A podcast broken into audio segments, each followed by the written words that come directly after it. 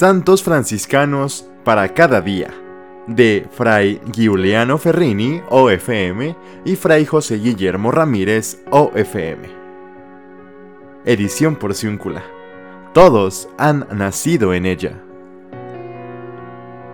Comenzando a leer La vida de San Francisco de Paul Sabatier, me encontré la anécdota que cuenta este autor, cuando Ernesto Renan, su anciano profesor, consciente de que ya no podría realizar sus deseos de investigar la maravillosa renovación religiosa llevada a cabo por San Francisco de Asís, le encomienda investigar la vida y actuación de San Francisco. Y tú, dijo a Paul Sabatier, poniéndole la mano en el hombro, antes de que se negara, tú serás el historiador del seráfico Padre. Te envidio, San Francisco sonrió siempre a sus historiadores. Él salvó a la iglesia del siglo XIII y su espíritu ha permanecido extraordinariamente vivo desde entonces. A San Francisco lo necesitamos y si sabemos buscarlo, volverá. Fray Agustín Gemelli, en su libro El franciscanismo, Después de evocar las figuras y la influencia del franciscanismo a través de los siglos, se pregunta, en figuras tan dispares, en tan variadas actitudes y múltiples problemas, ¿no se pierde la fisionomía del santo? Aparecen aquí muchos franciscanos, pero ¿San Francisco dónde está?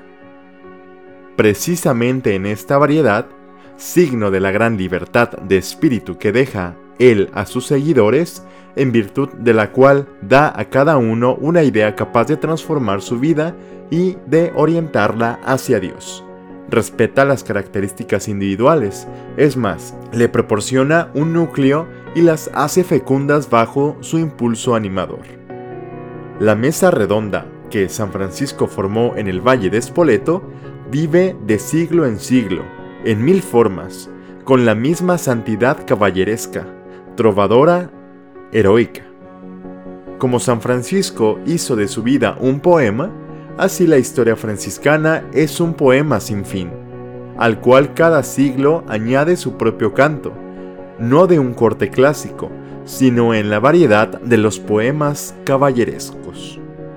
Ante esta gran variedad de vivencias, caemos en la cuenta de que nuestros santos no son moldes, ni siquiera modelos a quienes imitar, sino más bien pistas que inspiran.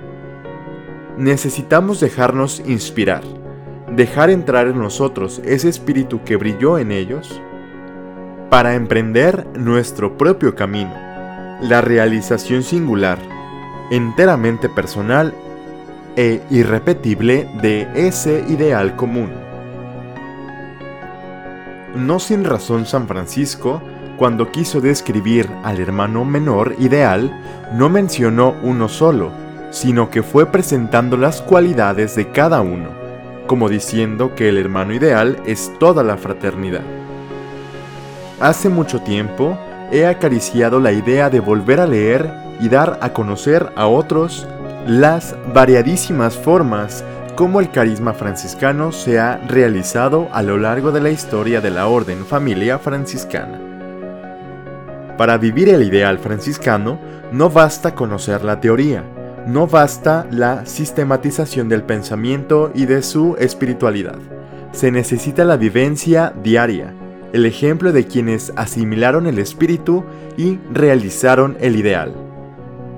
En nuestro mundo se ha abierto amplio camino la práctica de aprender haciendo que en cierto modo tiene su aplicación también en la vida y en la formación para la vida franciscana.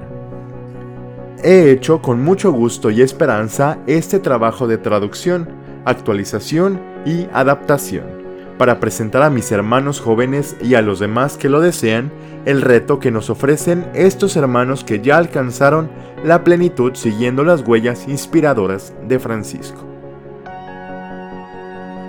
lo he realizado como una contribución a la formación inicial y permanente, mía y de mis cohermanos, y como la presentación de la familia ante quienes sienten la llamada a esta vida.